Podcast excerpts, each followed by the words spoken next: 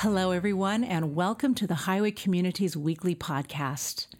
It is great to be with you, whether you're tuning in live or after the fact, whether you're here the week after Easter or at any other time. Today, we're concluding our teaching series, RSVP, an invitation to pray with Jesus during Lent. Over the last six weeks, as we've moved through the Lenten season, we've been exploring the prayer that Jesus gave his disciples when he was asked to teach them to pray. What Jesus gave them was sort of like the master class of all master classes. Are y'all familiar with this term? Master classes are special lessons which have historically been given in subjects like music or art and involve students of a discipline observing and learning from a master or an expert in said discipline. And now there's a company aptly named Masterclass that's pulled together a library of virtual masterclass lessons across a range of subjects. For a monthly fee, you can learn a talent from someone who set the gold standard of excellence for that talent. You can learn songwriting from Alicia Keys, cooking from Wolfgang Puck, and tennis from Serena Williams. Through Masterclass, experts at the top of their game provide online lessons to people who want to grow within their game. There are an average of 20 lessons per class, which run an average of 10 minutes per lesson. Now, the idea of mastering Serena Williams' terrifying forehand by watching 200 minutes of video seems pretty appealing, right? Well, it does to me anyway, but clearly it takes a whole lot more than that. Ultimately, you gotta get out there and do it, and fail, and get up, and do it again, and hit repeat. To grow in a meaningful way, in anything truly meaningful, you gotta live it. In our teaching series, we're reflecting on the six petitions that comprise Jesus' incredible instruction on how to pray, his prayer masterclass, if you will. And as part of our journey through this prayer, we're reflecting on the invitations to live it. We're pressing into these invitations to allow these words to form and inform our hearts as well as our day to day lives. So, once again, Let's gather under Jesus' leadership and look to him as our teacher. Let's look at the sixth and final petition of this prayer found in Matthew chapter 6, verse 13. And lead us not into temptation, but deliver us from the evil one. As is the case for all of the other petitions in this prayer, Jesus taught it by living it out. It didn't take long for him to experience temptation, or testing, which is another way to translate this word. Let's take a look at Jesus' first encounter with testing, found at the very beginning of his public ministry. Following the incredible moment of his baptism, where God the Father declares Jesus to be his Son, whom he loves and with whom he is well pleased, and where the Spirit rests upon him like a dove. Following all this, Jesus is led by the Spirit into the wilderness and led to a series of tests. Let's check it out. In Matthew chapter 4, starting in verse 1, we read Then Jesus was led by the Spirit into the wilderness to be tempted by the devil. After fasting 40 days and 40 nights, he was hungry. The tempter came to him and said, if you are the Son of God, tell these stones to become bread. So here Jesus is in this barren desert, the Judean wilderness. He's been fasting for 40 days and he's starving. In fact, it's been said of this level of fasting that when hunger pains return, it signals that the subject is beginning to starve to death. And we see at the end of verse 2 that Jesus was experiencing hunger pains, that he was hungry. The devil knows this and digs directly into this very painful and very real experience that is hunger. When the tempter says, If you are the Son of God, tell these stones to become bread. He's essentially saying to Jesus, You're hungry, right? You want food? Go get it. Go eat. Go satisfy your real and present need. But Jesus sees through it. The tempter is being manipulative with his words and is communicating between the lines. Between the lines, he's basically saying if you're really the Son of God, why are you out here starving? Wouldn't the Son of God have access to the most basic necessities of life, like food? And if you're the Son of God, then where's your Father? Why isn't He providing for you? Is this actually a part of His good plan for you? Like, there's no way God's definition of good could possibly be right, right? So go do something about it. Does this sound familiar? Well, the tempter used this same strategy in Genesis when he was being manipulative with his words while communicating with the woman in the garden. When he said, Did God really say you must not eat from any tree in the garden? And when he said, You will not certainly die. In the garden, the tempter also cast doubt on God's definition of good and suggested that God missed the mark. And in the garden, the tempter also basically said, Go get it, go eat, go satisfy your real and present need. Well, Unlike the inhabitants of the garden, Jesus is totally on to the devil and foils his attempt to plant seeds of doubt about God and his definition of goodness. In verse 4, we see that Jesus responds with truths from God's word.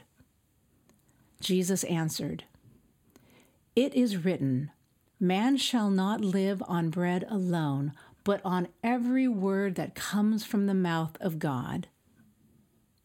Jesus sees that this test is about identifying what sustains and gives meaning to life. He quotes Deuteronomy 8 3 when he begins by saying, Man shall not live by bread alone. Now, Jesus doesn't say that man shall not live by bread at all. He acknowledges that bread is important. But this human material reality is to be put in balance with and set in perspective beside a greater spiritual reality, which is that the ultimate source of true life is God. Jesus essentially says, It's God who will tell me who I am and what I need, and his very words will sustain me.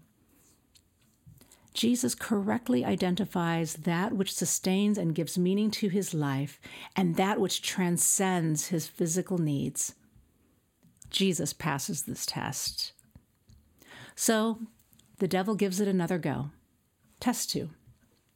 He takes Jesus to the holy city of Jerusalem, to the highest point of the temple.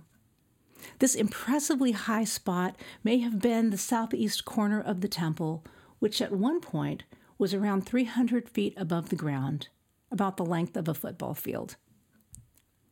Here, the devil not only twists his words, he also twists God's words as he quotes scripture. We see this in verse 6. If you are the Son of God, he said, throw yourself down, for it is written, He will command His angels concerning you, and they will lift you up in their hands so that you will not strike your foot against a stone.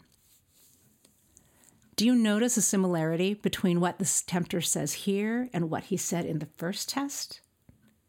Here again, the tempter starts a test with the clause, if you are the Son of God.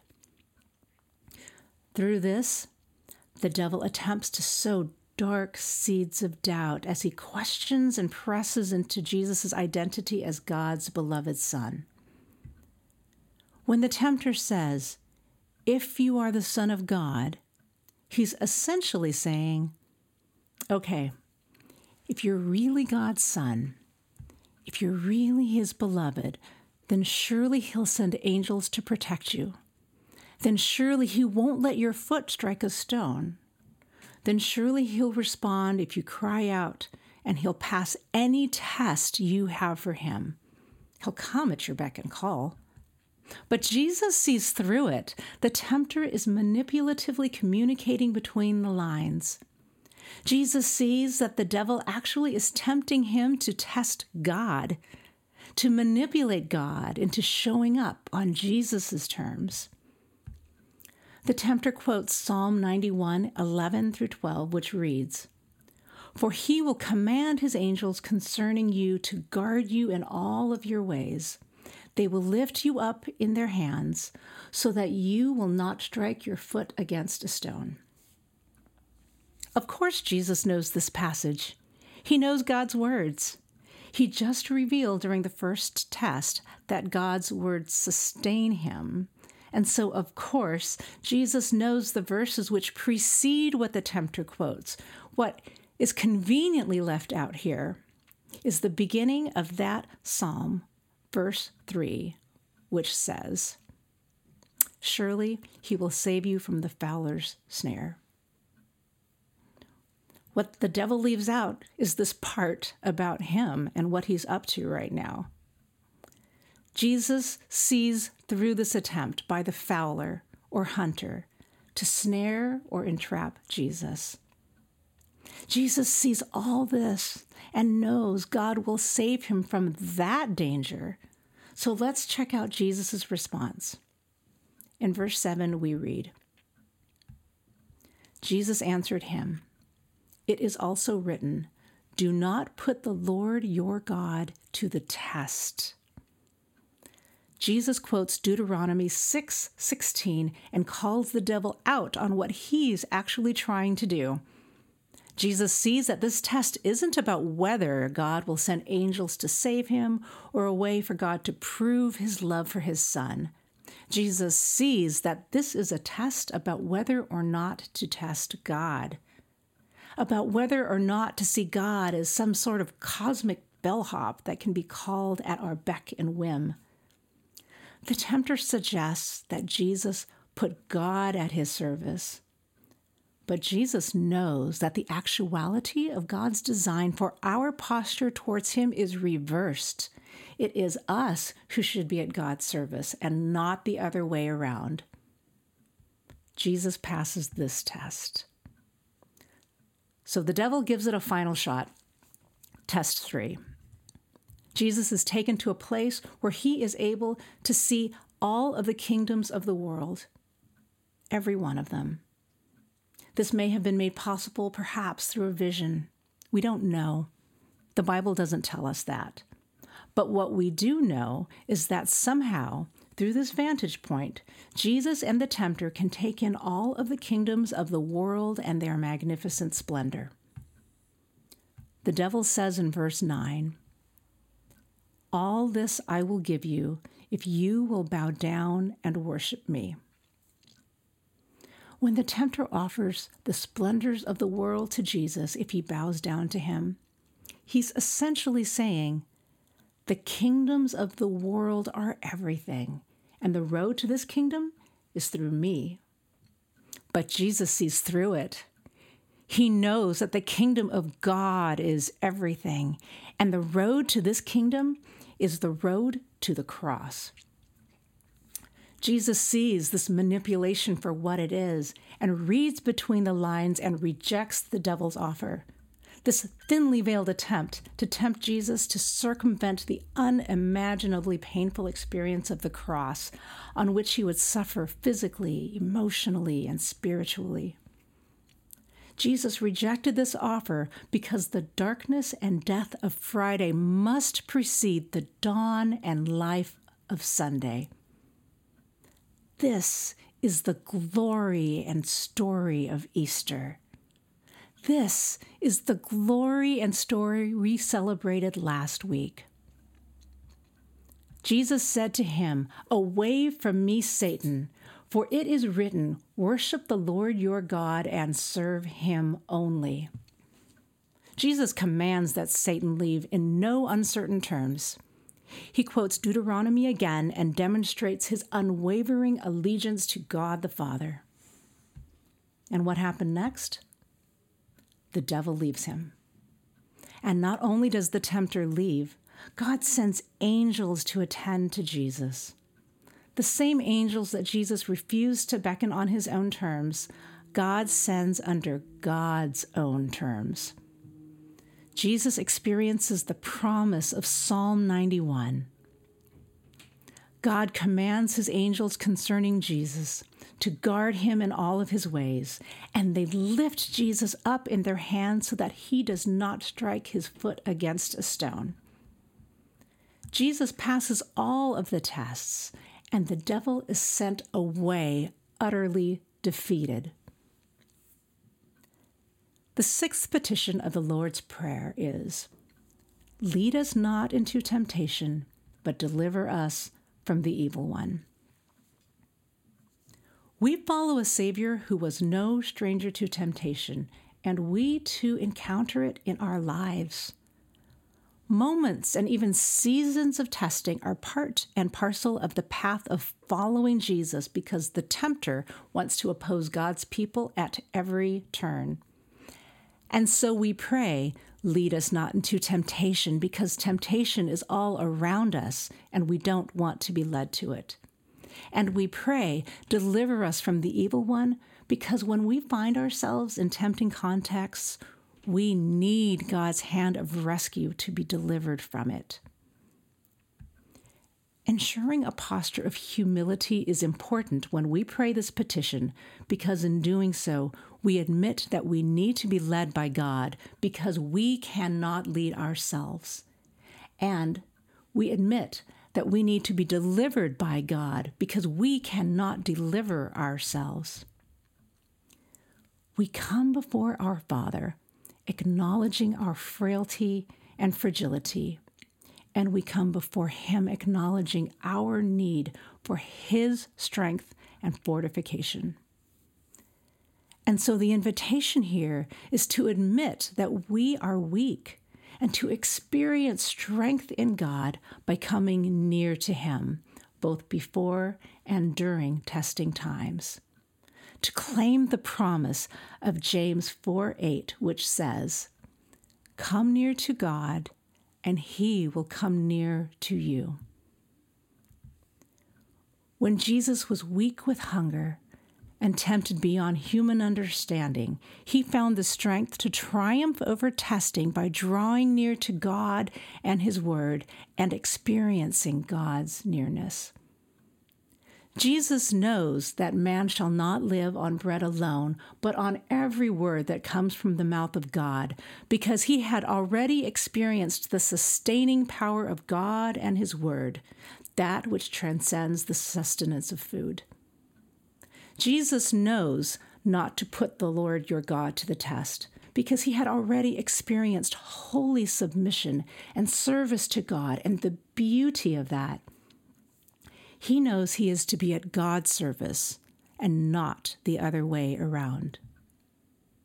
Jesus knows that the splendor of all of the kingdoms of the world pale in comparison to the majesty and splendor of the kingdom of God, which Jesus himself came to inaugurate. And he knew the road to the cross would be necessary to the unfolding of that kingdom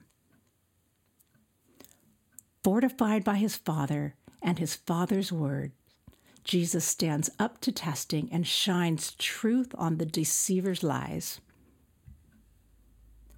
And so, as we leave this Lenten season, a time through which we're hopefully strengthened in God, and as we close out our teaching series, let's consider the way the Lord's Prayer can help us stay on track in the way that God's Word helped Jesus stay on track. And let's reflect on the invitations in this prayer to come near to God. As we pray, Hallowed be your name we're invited to recognize that only God can make his almighty name hallowed, and we're invited to magnify and praise his holy name. As we pray that God's kingdom would come to earth, just as it is in heaven, we're invited to consider what that kingdom looks like and to keenly and actively look for its unfolding and come under what God is making new. As we pray for God's will to be done, we're invited to release and surrender our own agenda, our own will and designs in favor of that of our good Father. As we pray for daily bread, we're invited to be present in the moment because we trust God will provide for all of our needs, not only for today, but also for tomorrow. As we pray for God's forgiveness, we're invited to humbly recognize that we're broken and receive God's unconditional love and forgiveness. And we're also invited to extend that same unconditional love and forgiveness to others, all others. And as we pray for God to lead us not into temptation and deliver us from evil, we're invited to humbly admit that we need to be led and delivered, and then humbly follow God's leading and receive His deliverance.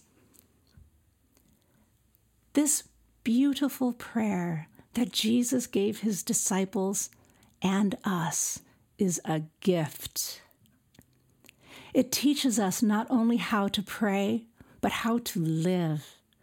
How to live in a way that draws us close to God and experience God's closeness to us.